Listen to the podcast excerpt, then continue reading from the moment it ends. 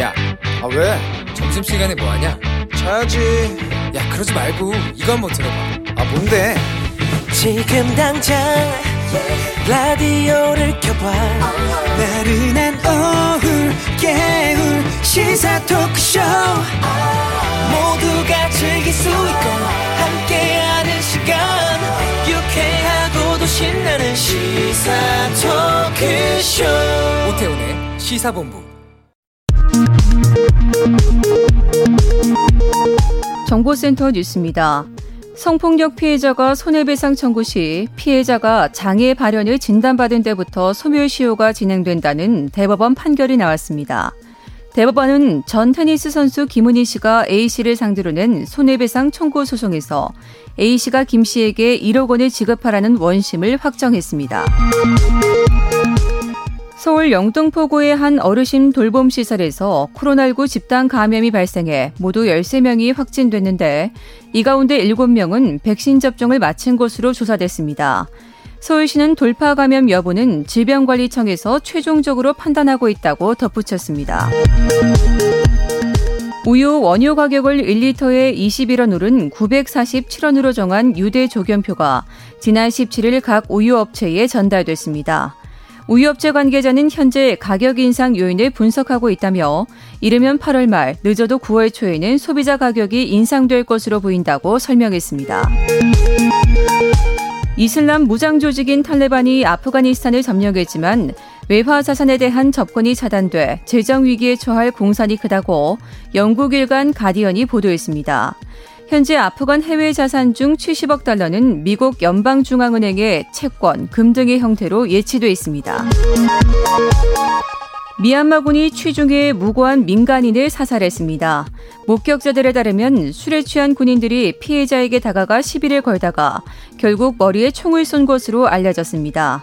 현재 미얀마 군부에 의해 살해된 민간인은 1000명을 넘어섰습니다. 지금까지 정보센터 뉴스 정한나였습니다.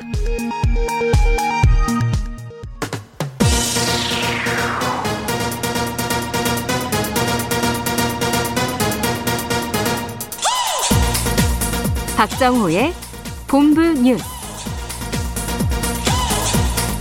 네, KBS 라디오 오태훈의 시사본부 2부 시작하겠습니다. 잠깐 좀 안내 말씀드리겠습니다. 조금 전 12시 50분부로 제주도 산지 지역에 호우경보 발효되었습니다. 침수 지역, 또 산간, 계곡 이런 위험 지역에 계시거나 대피 권고 받았을 경우에는 주변에 있는 분들과 함께 즉시 안전한 곳으로 대피해서 피해 발생하지 않도록 해주시길 부탁드리겠습니다.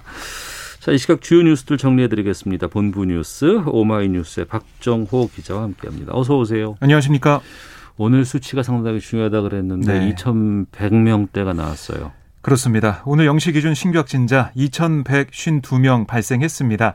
어제 발표된 숫자보다 347명 늘면서 8일 만에 다시 2,000명대가 됐는데요. 네. 그러니까 광복절 연휴로 인해 주간 최고 시점이 어제가 아닌 오늘이 된 것 같아요. 어제 음. 저희가 짚어봤던 대로. 그리고 사망자도 4차 대유행 이후 최다인 13명 늘었습니다.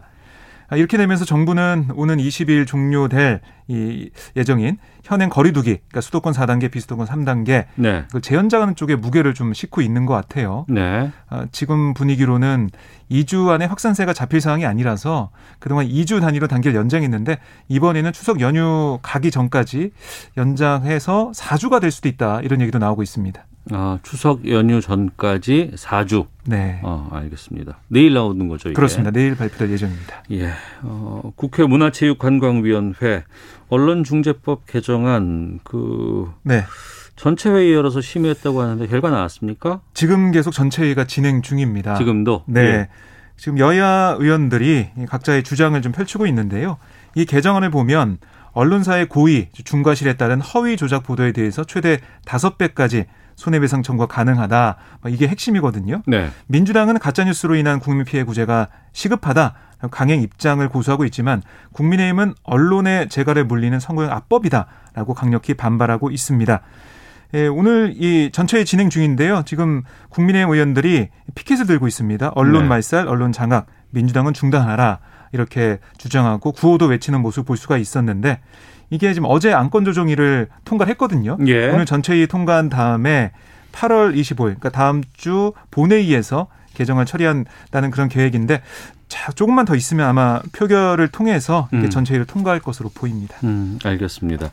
그리고 종합부동산세 과세 기준선이 9억에서 11억 원으로 바뀌었어요. 네, 일가구 일주택자의 이 종부세 과세 기준선 이렇게 상향이 됐는데요. 이 국회 기획재정위 오전 조세 소위에서 이런 내용을 담은 종부세 개정안 대안을 합의 처리했습니다. 다만 6억 원씩, 그러니까 합산 12억 원 공제받는 부부 공동명의를 비롯해서 다른 부과 기준은 그대로 유지가 됩니다. 네. 여야는 주택가격 상승으로 일주택자 완화 필요성이 제기된 점, 그리고 상위 2% 기준을 적용할 때 현행 기준선이 약 11억 원 정도에 해당한다는 점을 고려해서 극적으로 타협안을 도출을 했습니다. 원래 민주당에서 상위 2% 정률로 수정해서 이걸 뭐 단독 처리할 수도 있다는 얘기가 나왔는데 합의를 하게 됐는데요. 이 얘기가 나왔었잖아요. 그렇습니다. 그래서 이 민주당이 주장했던 그걸 좀 폐기를 하고 합의해서 이렇게 처리를 한 거고요. 오늘 소위를 통과한 종부세법 개정안 오후 기재위 전체회를 거쳐서 오는 25일 국회 본회의에 상정될 전망입니다. 네. 청와대 국민청원 20만 넘으면은 이제 관계자가 나와서 여기에 네. 대해서 답변을 하잖아요. 그렇습니다. 오늘은 문재인 대통령이 직접 답변을 달았어요. 네. 이 국민청원 도입 4주년을 맞아서 문재인 네. 대통령이 직접 답변을 했는데요. 또 이게 눈길을 끌었던 게 20만 명 이상의 동의를 얻지 못한 그러니까 음. 답변 요건을 충족하지 않았지만 네. 아, 답변이 좀 필요한 그런 아, 질문에 대해서 문재인 대통령이 직접 답변을 했습니다. 아, 이 자궁경부암 백신 접종 지원 확대 이걸 요구하는 청원에 답변을 했는데 네네. 이렇게 얘기했습니다. 여성 청소년 모두 무료 예방 접종 혜택을 받을 수 있도록 하겠다라고 강조를 했고요. 그래서 만 12세 이하 청, 여성 청소년에서 만 17세 이하로 지원 대상을 넓히겠다라고 설명을 했습니다. 또 난임 치료를 위한 비용 부담이 너무 크다. 이 청원에 대해서는 어, 공감한다. 아, 정부는 난임 치료비 지원을 보다 확대할 계획이다. 올 4분기부터 추가로 두 번의 시술을 더 지원받을 수 있도록 하겠다라고 설명을 했습니다. 아울러 만 44세 이하 여성에 대해서는 시술 횟수에 따라 50%까지 적용되던 본인 부담률 일률적으로 30%로 낮추겠다라고 강조했습니다. 네. 문 대통령이 국민청원에 직접 답변한 게 이번이 처음입니까? 그렇습니다. 어. 어, 지금까지 한 256건 정도 답변이 쭉 있었는데 네. 이번이 처음이고요. 특히 문 대통령이 오늘 강조한 내용이 뭐냐면 해결할 수 없거나 정부 권한 밖의 청원도 꽤 있지만 설령 해결은 못 해주더라도 국민이 호소할 곳이 있어야 한다는 의미를 부여하고 싶다 라고 국민청원 제도 이 4년을 맞는 어, 오늘 이렇게 설명을 했고요. 국민과의 소통이라는 측면에서 국민청원은 이 문재인 정부의 상징이 됐다 이렇게 또 강조를 했습니다. 이 한편 지난달 31일 기준으로 국민청원에 올라온 총 게시글 104만 5,810건이고요. 누적 동의자 2억 932만 4,050명에 달합니다. 네. 노형욱 국토교통부 장관 취임 100일 맞아서 직원들에게 편지를 보냈다. 어떤 내용으로 보냈습니까? 예, 노 장관은 집값 안정과 주거복지 확대를 위해 다양한 노력을 기울였지만 부동산 시장이 안정세로 돌아서지 못하고 있어서 매우 안타깝고 국민께 송구스럽다 라고 밝혔고요. 하지만 정책의 일관성을 갖고 묵묵히 역량을 다하다 보면 아, 머지않아 부동산 시장에 대한 국민의 시름을 덜어들 수 있을 거다라고 설명을 했는데요. 그러면서 국민의 신뢰에 기반을 둔 정책 추진 필요하고 이를 위해 우리 스스로 혁신의 주체가 돼서 내부 혁신에 더욱 매진해야 한다 라고 당부를 했습니다. 네. 아, 또한 국민의 목소리에 귀를 기울이고 유연하게 정책적 대응을 해 나가자 이렇게 또 강조를 했습니다. 네. 가석방으로 풀려난 이재용 삼성전자 부회장 최근 뭐 경영 활동하고 있다 뭐 이런 네. 얘기들 나오고 있는데 여기에 대해서 기자들이 박범계 법무부 장관에게 물어봤나 봐요. 근데 취업으로 보긴 어렵다 이런 입장이라고요? 네, 박 장관은 출근길에 기자들에게 뭐라고 했냐면 이재용 부회장 몇 년째 무보수고 비상임이고 미등기 임원이다. 그러니까 주식, 주식회사는 이사회와 주주총회를 통해서 최종 의사결정을 하는데 네. 이 부회장은 미등기 임원이기 때문에 이사회 의사결정에 참여할 수가 없다라고 설명을 했습니다. 음. 그렇기 때문에 이런 요소들을 고려하면 취업이라고 보긴 어렵지 않냐. 이렇게 얘기를 한 거예요. 하지만 뭐 결론적으로는 어, 자신이 제한된 정보를 갖고 있기 때문에 뭐 O냐 X냐 이걸로 답을 할 수는 없다라고 설명을 했습니다. 아, 하지만 시민단체 쪽 얘기를 들어보면 생각이 좀 다른데요. 네. 경제정의 실천 시민연합은 어제 성명을 내고 보수를 받지 않고 미등기 임원이라고 해서 법 위반이 아니란 논리는 타당하지 않다. 이 부회장을 취업 제한 규정 위반으로 고발하겠다라고 밝혔습니다. 한편 이재용 부회장 가석방으로 풀려난 지 6일 만에 처음으로 법정에 출석을 했는데요. 삼성물산 제일모직간 부당합병 의혹에 대한 재판을 받았습니다. 하지만 이 취업 관련된 질문에는 답하지 않았습니다. 알겠습니다. 이 뉴스까지 듣도록 하겠습니다. 자, 본부 뉴스 오마이뉴스의 박정호 기자와 함께했습니다. 고맙습니다. 고맙습니다.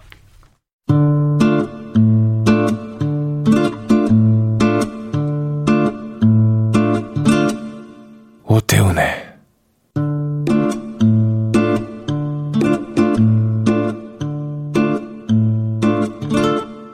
시사본부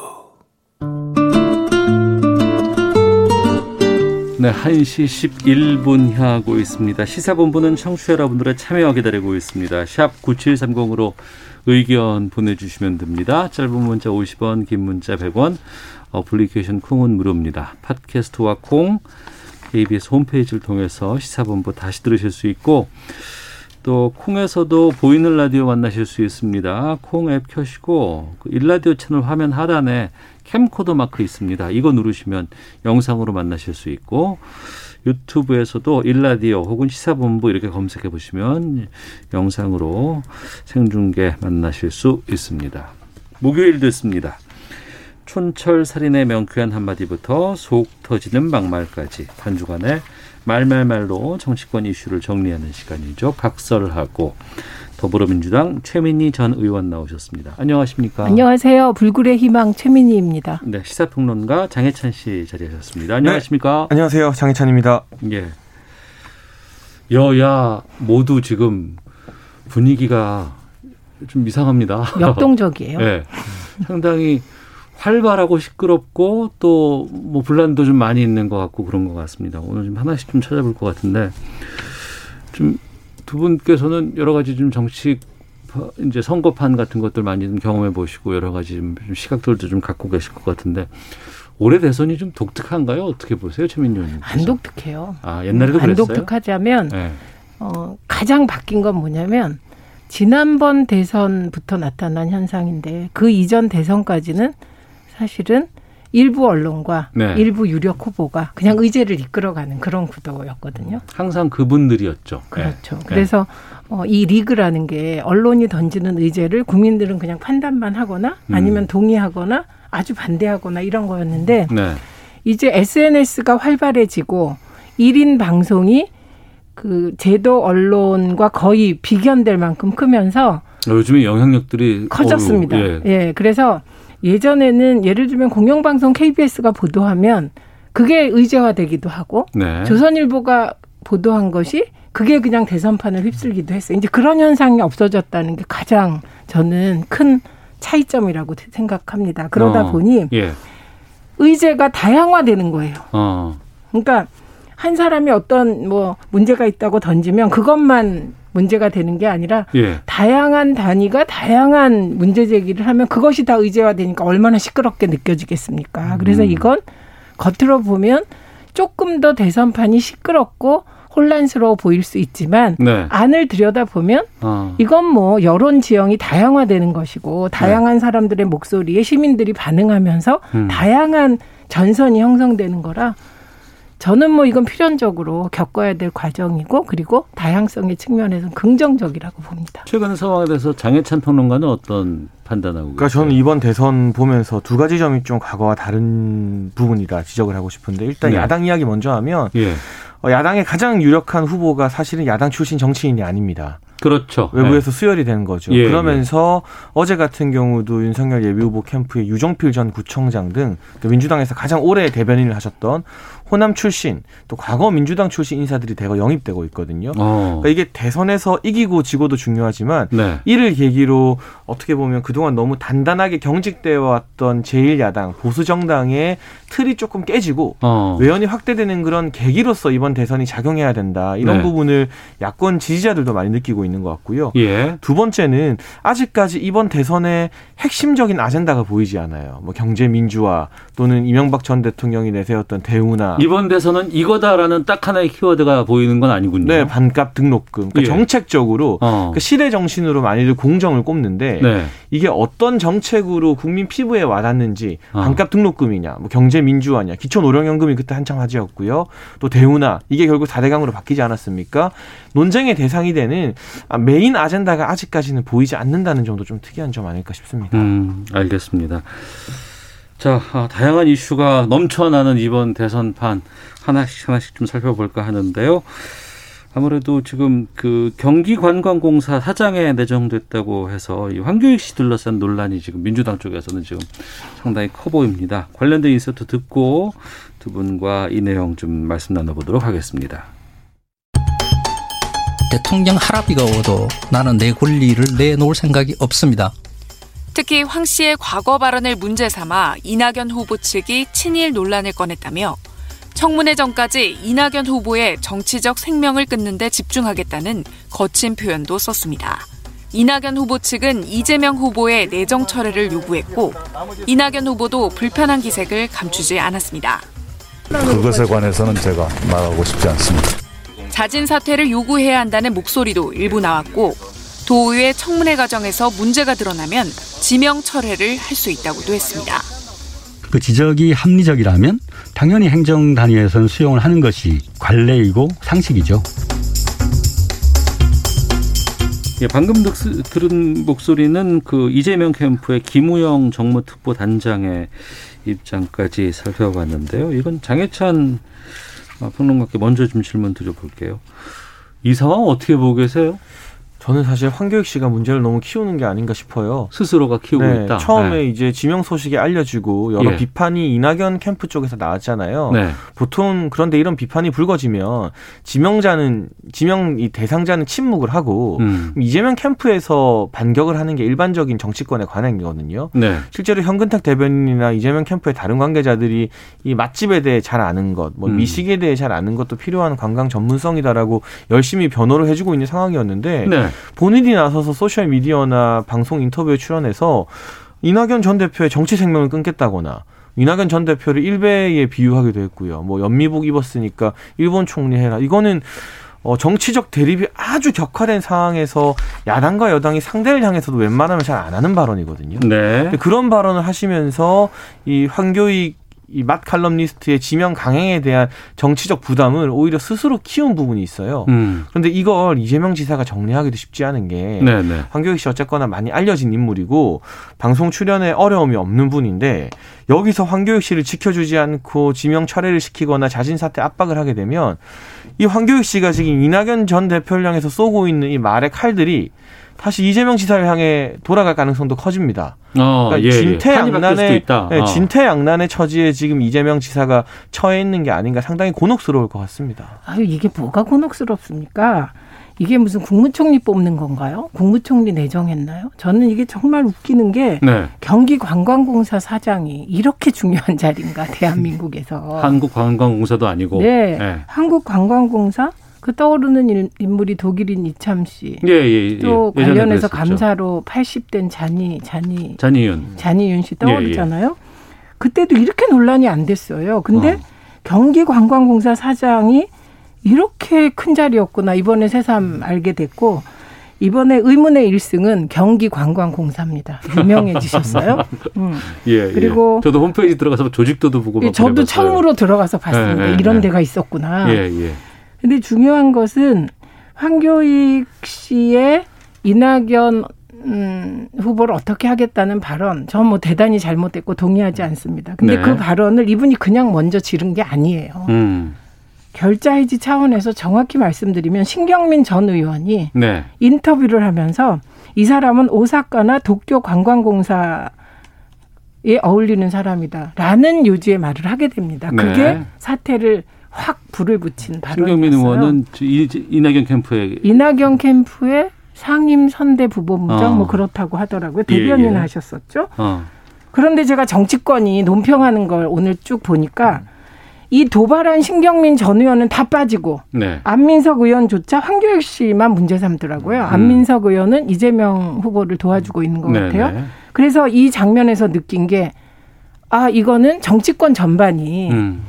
시민 황교익과 뭐 정치인들 이렇게 편이 또 갈리는 전선이 형성되는구나. 근데 이건 그렇지 않습니다. 우리가 냉정하게 봐야죠. 신경민 전 의원이 도발을 먼저 했고요. 네. 그에 대해서 황교익 씨가 지나친 대응을 하는 과정에서 저도 절대 동의할 수 없는. 음.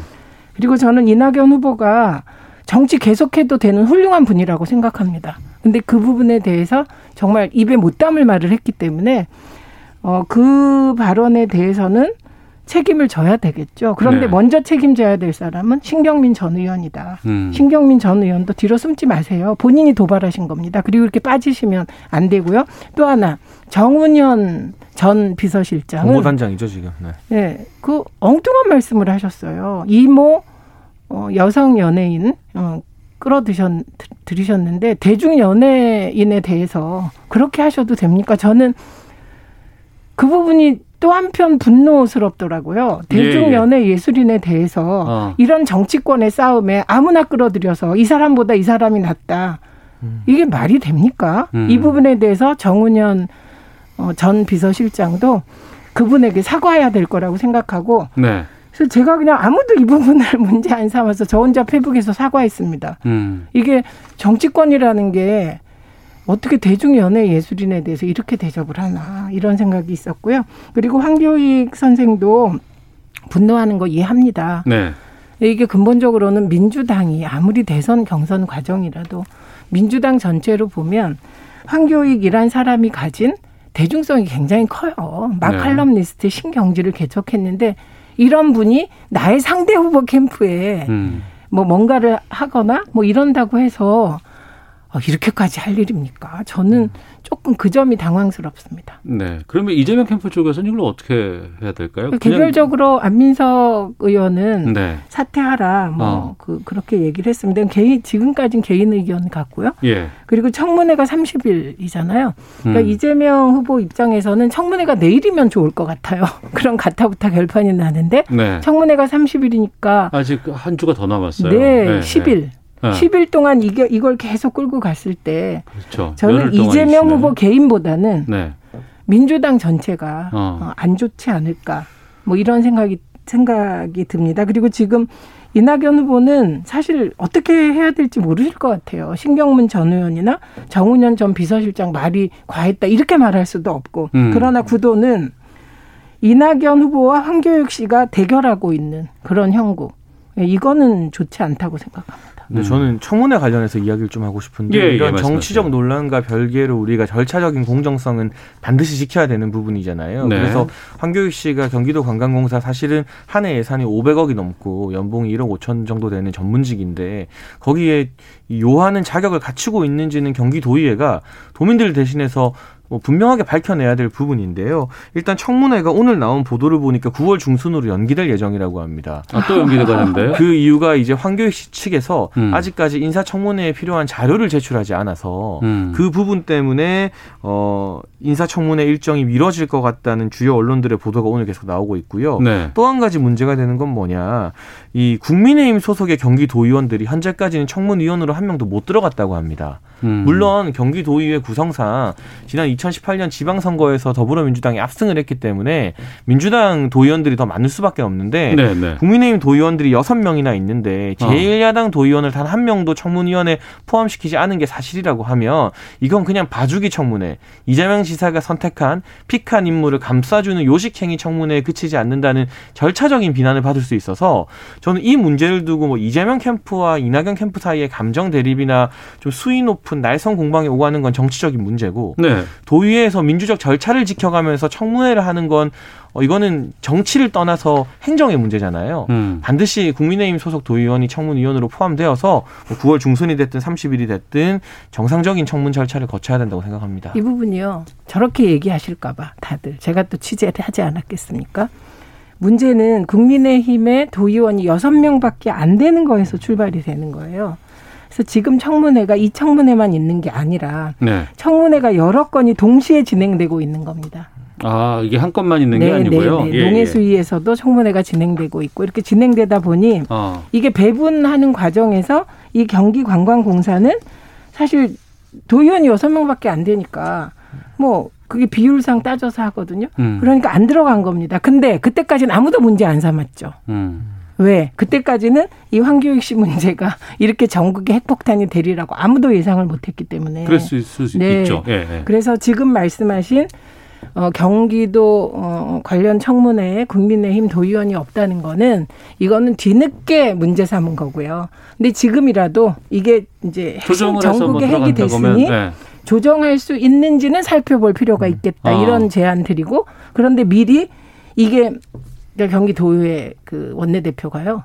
아, 황교익 씨, 이 건이 전국에 핵이 될 거야. 그러니까 국민의힘 도의원 다 빼고 음. 민주당으로만 하자. 이런 사안은 아니라는 점, 이 점은 분명히 어, 해야 될 것 같습니다. 그 다음에 9월 중순으로 미루는 것도 결정되지 않은 사안입니다. 왜냐하면 경기도 관광공사 사장 인사청문회에서 내야 되는 서류가 그렇게 9월 중순으로 미룰 정도로 그렇게 복잡하고 많은 게 아니어서 결정된 게 아니라고 합니다. 제가 취재를 미리 해왔습니다. 음. 예, 불필요한 오해를 낳을 필요는 없겠다. 네. 뭐 최민희 의원님 말씀 같다 하더라도 지금 야당 몫으로는 민생당 의원 한 명이 청문회 위원으로 들어가 있거든요. 네. 그런데 사실 경기도 의회에서 진행 중인 다른 모든 청문회보다 이게 어쨌거나 이 정치권의 관심 사안이 됐으니 음. 제일 야당을 패싱하지 말고 또 제일 야당에서도 원한다고 합니다. 청문위원 넣어달라. 한 명 정도는 넣어주는 게 뭐 맞지 않겠나. 불필요한 오해를 좀 불식시키는 길이라는 생각이 들고 아, 저도 잠깐 그것만 지금- 네. 짚고 갈게요.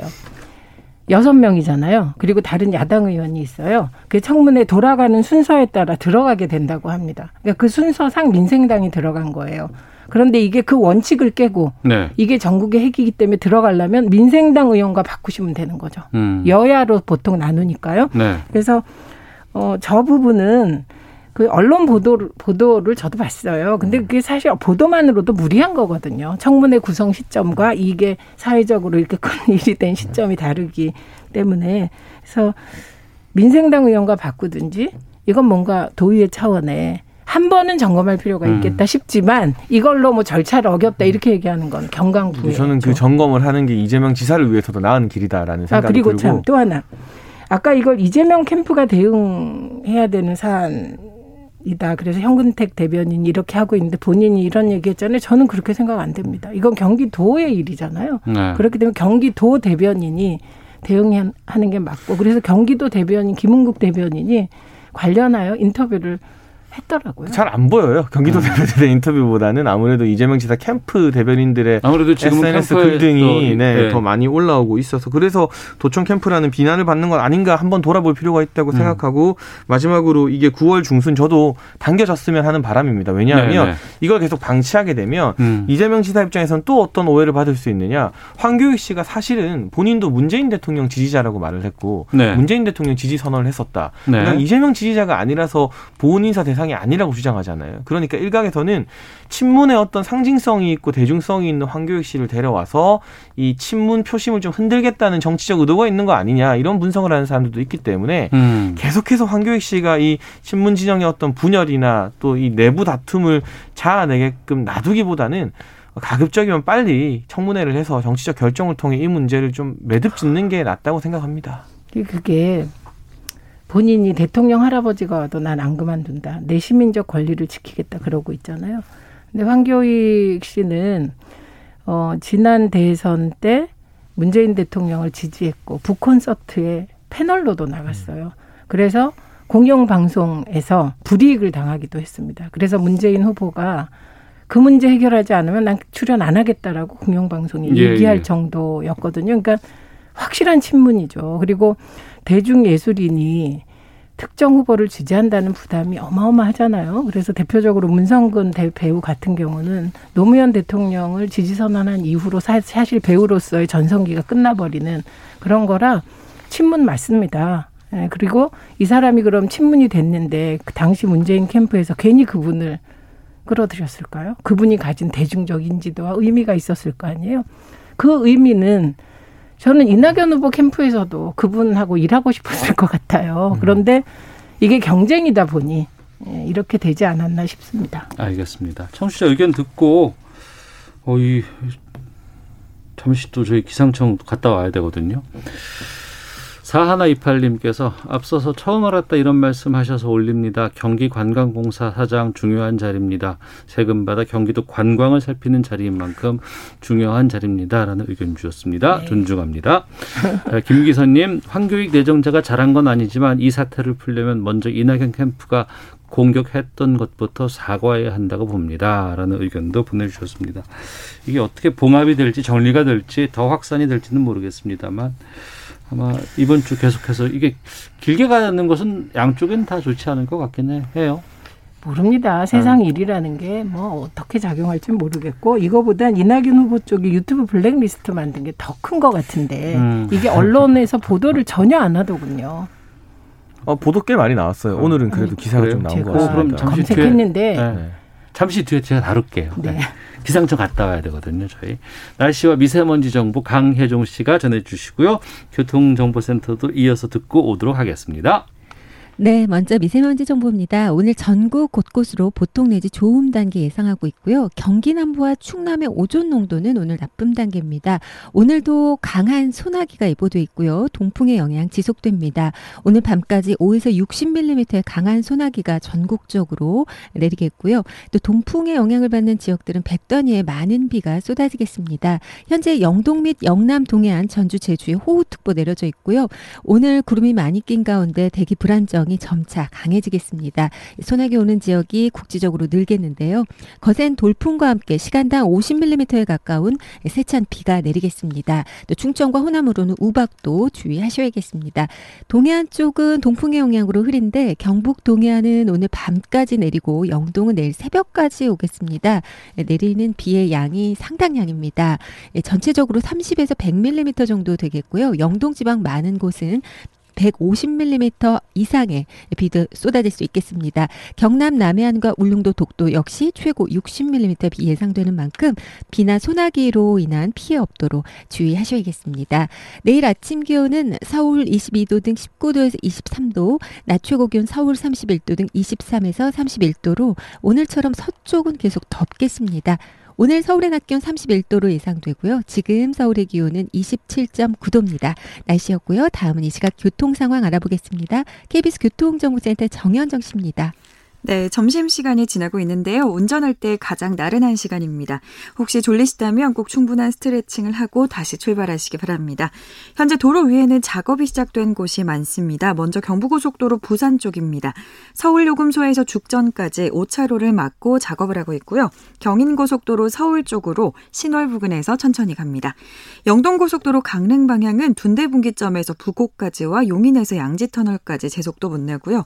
면원에서 평창 부근 1차로에서는 도로를 막고 작업을 하고 있습니다. 면원 나들목에서부터 2km 구간 여파 있고요. 서해안고속도로는 서울로 들어오는 차들이 많습니다. 금천에서 밀리기 시작했습니다. 매송에서 안산분기점까지는 1차로를 막고 작업을 하고 있습니다. 미리 차로 변경하시는 게 좋겠고요. 여파로 매송 나들목에서부터 2km 구간 정체입니다. 안전한 운행하시기 바랍니다. KBS 교통정보센터에서 정현정이었습니다.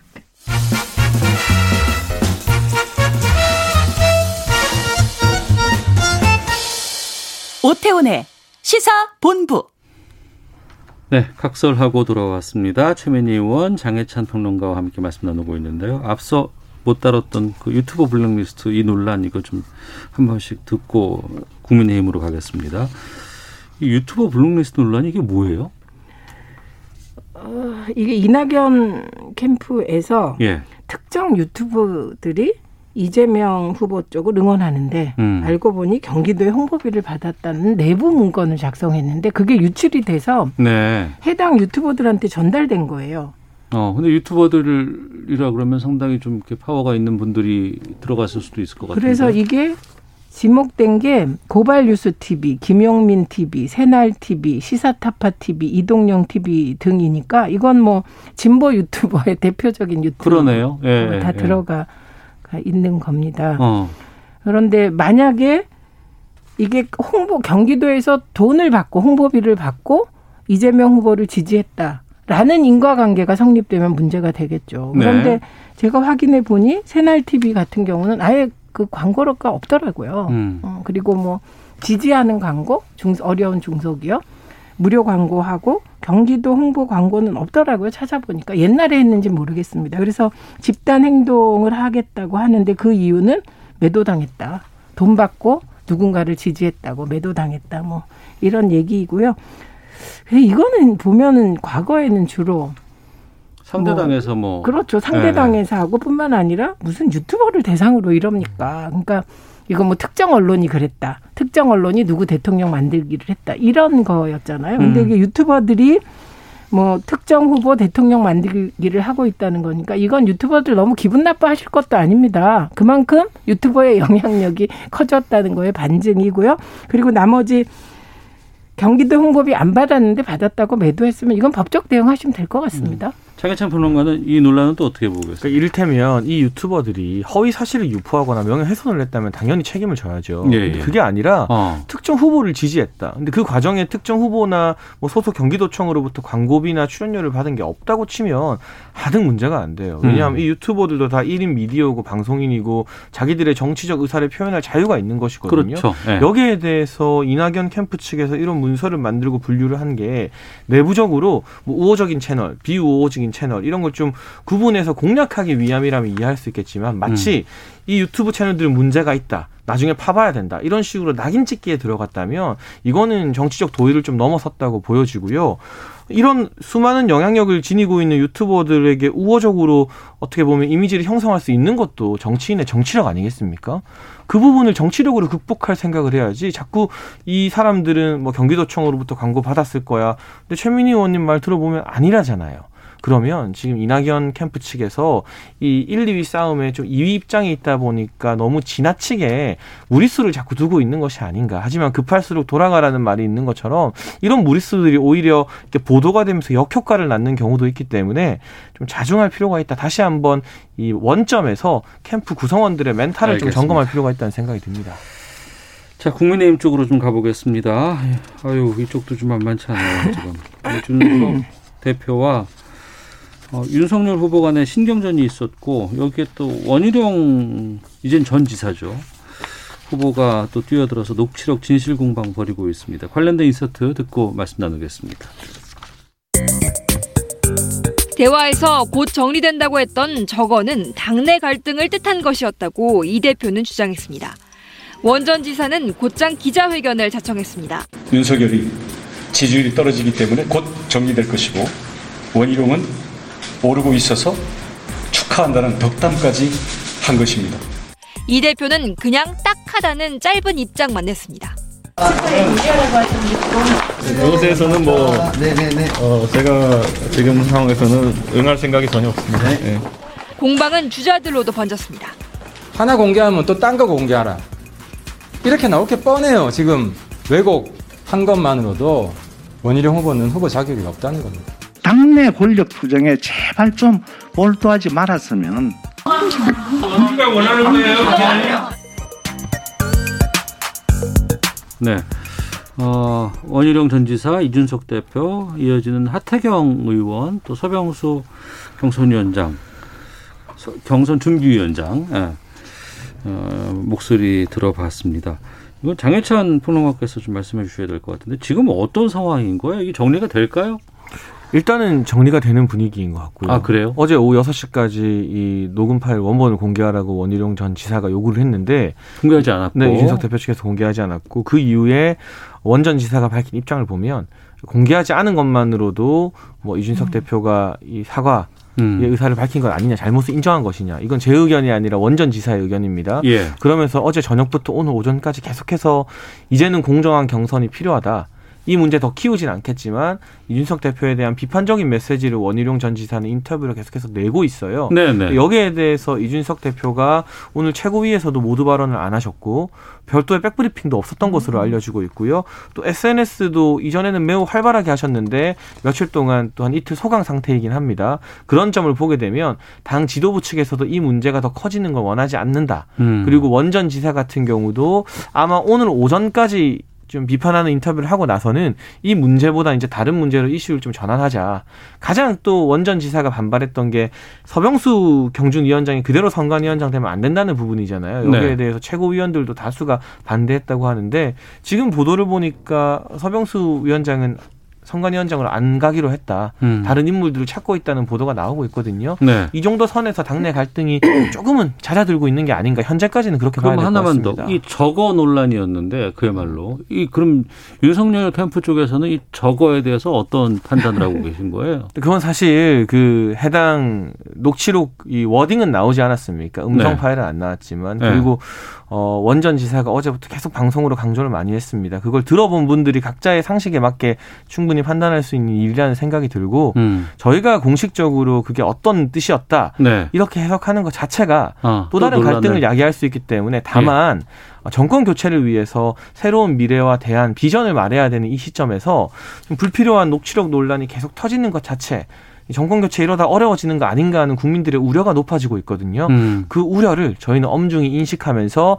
갈등을 더 확산시키지 않는 방향으로 가능한 침묵하자. 이 갈등에 개입하지 말고 우리의 일을 하자. 이런 기조라는 걸 좀 전해드리고 싶습니다. 최민 의원께서는 어떻게 보고 계세요? 이 판이요. 철없는 분, 어. 이상한 분, 예. 팽당한 분 이 판입니다. 어. 영화 있죠. 이상한 놈, 무슨 놈, 무슨 좋은 놈. 놈, 나쁜 놈, 이상한 놈. 있는데 예, 이거는 예. 철없는 분 이준석 대표. 어. 저는 아무리 당 대표가 구력이 없어도 지금 이준석 대 반 이준석 구도가 대선 과정에서 형성되는 게 말이 됩니까? 음. 그러니까 이준석 대표의 순기능이 다하고 이제 역기능이 하나씩 드러나는 과정이다. 근데 제가 철없다고 표현하는 거 동의 안 하시는 분도 있을 거예요. 누군가 다른 후보를 밀기 위해서 그러는 거 아니야? 이런 의심도 많이 받더라고요. 네. 그러면 이랬을 때, 어, 소위 경선관리위원장, 전대준비위원장 건을 그냥 최고위원들 모두와 이게 집단 지도체제 방식으로 결정하면서 빠져나가야 되고요. 이상한 분, 원희룡 의- 그 후보, 저 이상합니다. 왜 원희룡 후보가 이게 둘이 대화한 거잖아요. 네. 후보와 후보, 그 후보와 어. 대표 사이에. 이걸 또 왜 공개합니까? 음. 어, 그래서 얻고자 하는 게 인지도일까요? 그래서 얻고자 하는 게 본인의 존재감일까요? 그래서 이상한 것 같고요. 그 다음에 속상한 분이죠. 팽당한 분. 윤석열 후보. 이게 당이라는 게요. 밖에 있을 때 막 대접하다가 일단 그 당에 들어가면 굳은 자가 되면서 찬밥 심세가 되는 법칙. 예전엔 모르셨을 거예요. 그래서 이게 정당의 쓴맛 얘기를 저희가 했었던 건데 지금 그런 상황으로 보입니다. 그래서 이 상황은 이거 누가 뭐래도 이준석 대표의 잘못이고요. 그 잘못을 궤변으로 감싸거나 이런 거 해서는 정치 발전 없습니다. 음. 그러면 누구나 전화 통화하면 다 녹음했다가 녹취록 풀어가지고 필요할 때 언론에 흘리는 이 정치가 되면 정치권이 뭐가 되겠습니까? 음. 당의 상황에 대해서는 윤석열 후보 쪽에서는 어떤 입장인 거예요? 뭐 저희가 아까 말씀드린 어. 것처럼 어 쨌든 당내 갈등이 더 확산되고 부각되는 건 결코 옳지 않다. 거기에 음. 대해 우려하는 야권 지지자들이 많기 때문에 네네. 어, 우리는 자중하면서 음. 이 갈등이 사실은 저희가 유발시킨 갈등은 아니거든요. 이번에 이준석 대표와 원희룡 전 지사 사이에 예, 녹취록 예. 공방 같은 경우는 그리고 어. 그 공방도 어쨌든 오늘까지는 좀 잦아들고 있는 모양새고 예. 저희가 어제 뭐 대규모 뭐 직능 본부장을 포함해서 아까 말씀드렸던 또 이 유종필 전 구청장, 호남 출신의 여러 정치인들, 민주당 그 DJ 정부와 노무현 정부에서 활약했던 분들을 모시면서 외연 확장에 많은 힘을 쓰고 있어요. 그런데 그런 인재 영입하고 외연 확장하는 게 뭐 하루 이틀 한 번 밥 먹어서 되고 이런 게 아니라 물밑에서 참 많은 교감과 뭐 삼고철학 이런 작업들이 음. 필요한 부분이잖아요. 정치적인 노력들이 그런 노력을 기울이고 어, 윤석열 후보 캠프의 외연 확장 행보가 국민의힘의 외연도 확장시킬 수 있도록 또 당에 기여할 수 있도록 우리가 해야 될 일을 하자. 일에 집중하자 이런 입장이라서요. 이 당내 갈등이 아무쪼록 좀 안 불거졌으면 좋겠고 더 이상 그리고 최고위의 의결을 결쳐서 민주적인 절차에 걸맞게 어, 누구나 다 공정하고 중립적이라고 인정하는 분이 이 선관위원장으로 임명이 되어서 다 함께 힘차게 좀 이 경선 열차를 출발시켰으면 하는 그 좋은 마음입니다. 말씀은 충분히 알겠는데 근데 지금 다시 회자가 지금 그 소환이 되는 게 김종인 전 비대위원장 소환이 지금 나 되고 있거든요. 김재원 최고위원도 이런 상황이면은 모셔야 되는 거 아닌가 뭐 이런 의견을 좀 줬다고도 하고 윤석열 총장도 만나셨다면서요. 네, 지금. 최근에 만나셨죠. 그러니까요. 이런 상황은 또 어떻게 볼까? 그러면 이준석 대표 입장도 좀 있- 있을 것 같고요. 이게요. 지금 국민들은 경선 과정이니까 대선만 보이잖아요. 근데 네. 정치권은 늘 급한 이후를 준비한단 말이죠. 어. 지방선거 준비하고 총선 준비를 하기 때문에 그러면 대선 이후에 당대표 누가 하지? 막 이렇게 복잡한 거예요. 그러니까 음, 일반 시민들이 보실 때 정치인들은 왜 저러지? 이렇게 되는 거거든요. 머릿속이 복잡하게 들어가니까. 음. 그러니까 윤석열 전 총장은 이제는 뭐 총장 아니시고 정치권에 들어온 후보기 때문에 김종인 전 위원장을 만난 것 자체가 어떤 메시지냐면 언제든 비대위를 주장할 수 있다는 메시지로 나갈 수밖에 없는 거예요. 정치권이라는 게 그렇게 비치는 겁니다. 그러면 짧게 그, 짧게 마무리해 주셔야 돼요. 네, 김재현 최고도 같은 메시지를 주는 거니까 이래저래 이준석 대표는 아주 고난의 한 일주일을 보낼 것 같습니다.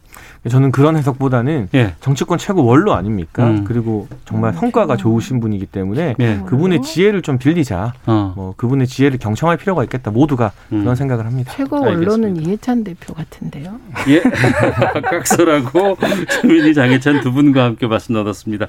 여기까지 하겠습니다. 고맙습니다. 감사합니다. 고맙습니다.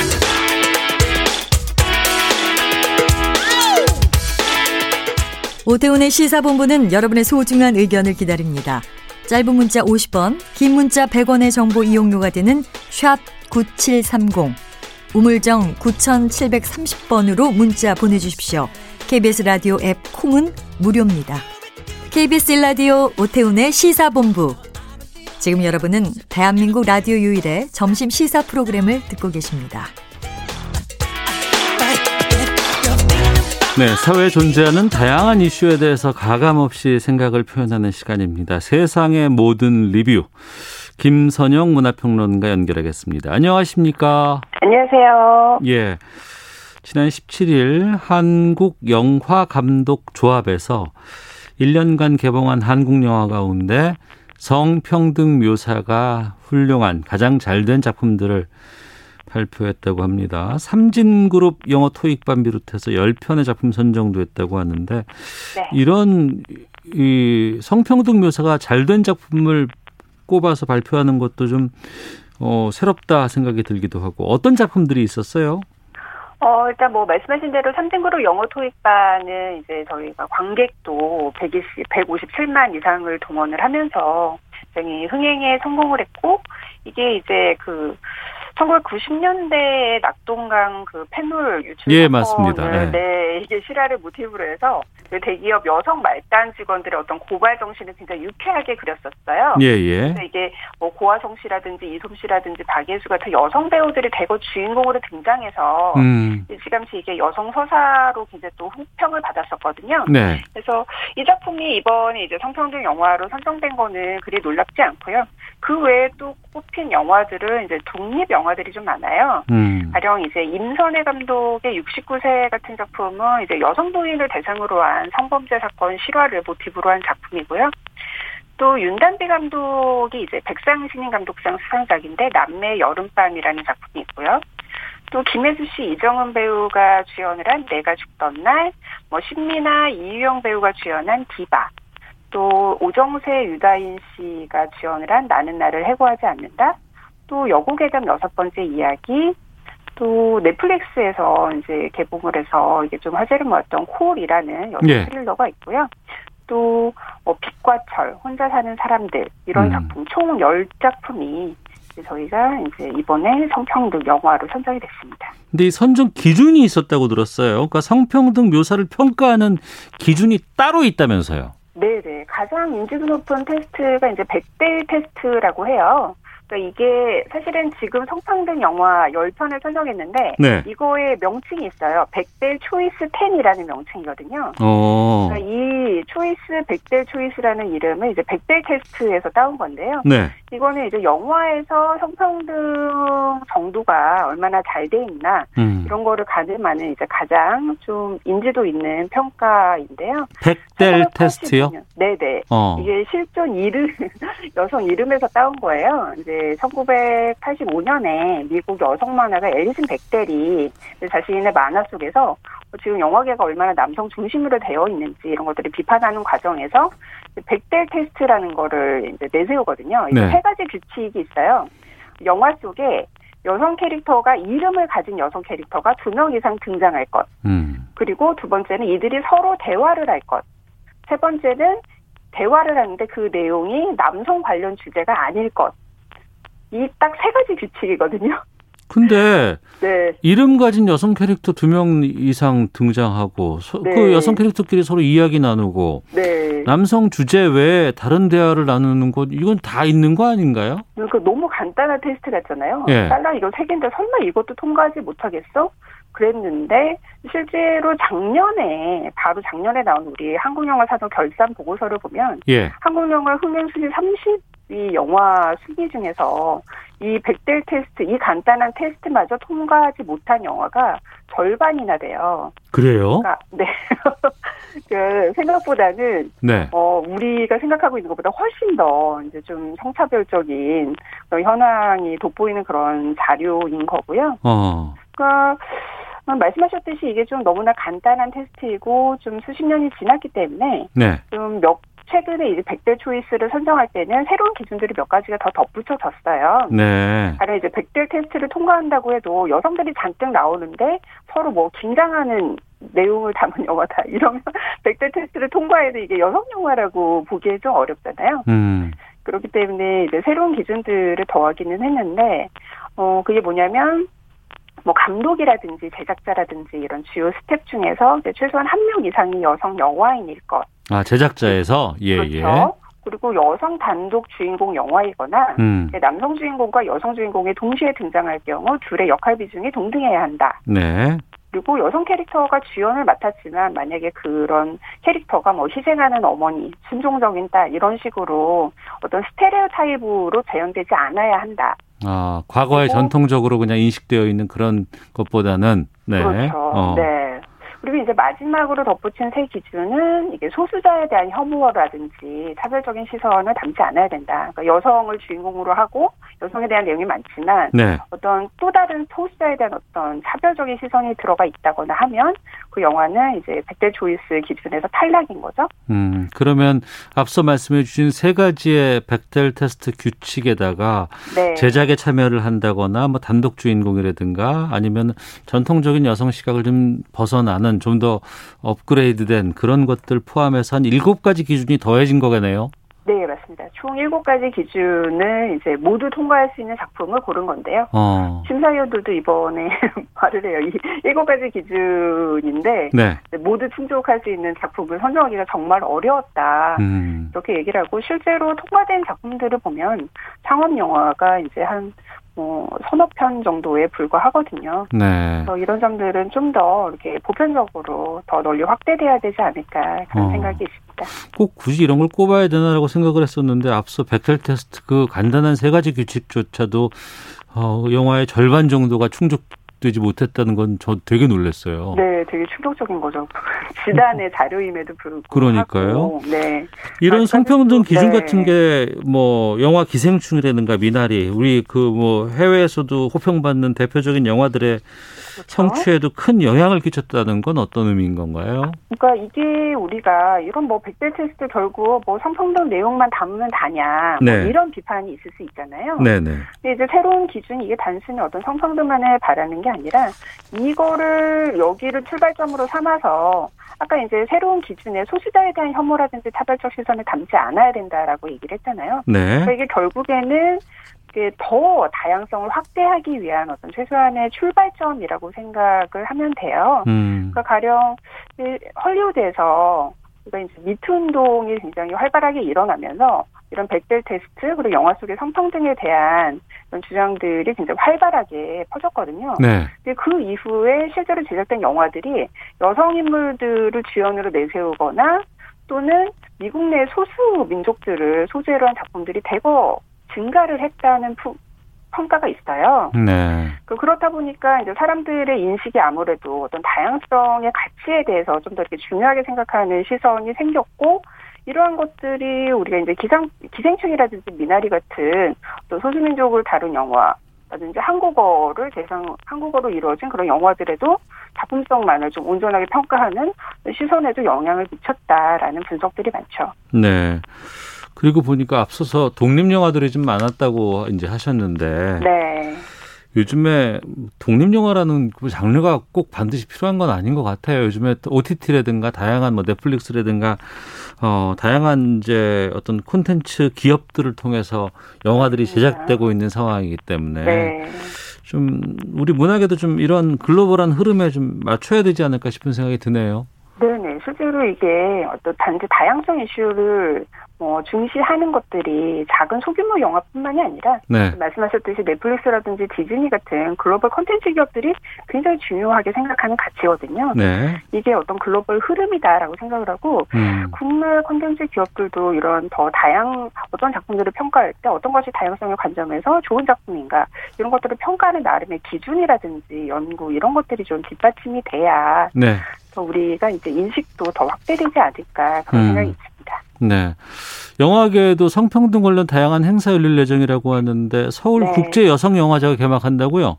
네, 다음 주 목요일에 개막을 하고요. 네. 그 사실 이 백대 초이스 10 선정이 9월 첫째 주가 성평등 주간이거든요. 네. 그래서 그걸 기념하기 위해서 이제 미리 홍보를 하는 그런 행사이고요. 그래서 서울국제영화제뿐만이 아니라 9월 첫째 주까지 아마 영화계에서 성평등 관련 다양한 행사들이 열릴 예정이고요. 예. 네, 이번에 서울국제영화제 같은 경우에는 이제 개막작으로 음. 또, 그 핀란드의 국민 작가죠. 무민을 창조했던 토베 한손의 삶을 다룬 그런 작품이 또 개막작으로 선정이 돼서 알겠습니다. 많은 분들이 좀 관심을 가져주셨으면 좋겠습니다. 예. 김선영 문화평론가 함께 했습니다. 고맙습니다. 감사합니다. 예. 세상의 모든 리뷰, 어, 전화 연결 상태가 썩 좋지를 못했습니다. 청취자 여러분께 양해 말씀드리겠습니다. 앞서 본부 뉴스에서 언론중재법 어, 문체위 회의 중이라고 했는데 어, 통과가 됐네요. 민주당 주도로 국회 문체위 통과했다는 것 알려드리겠습니다. 시사본부 마치겠습니다. 내일 뵙겠습니다. 안녕히 계십시오.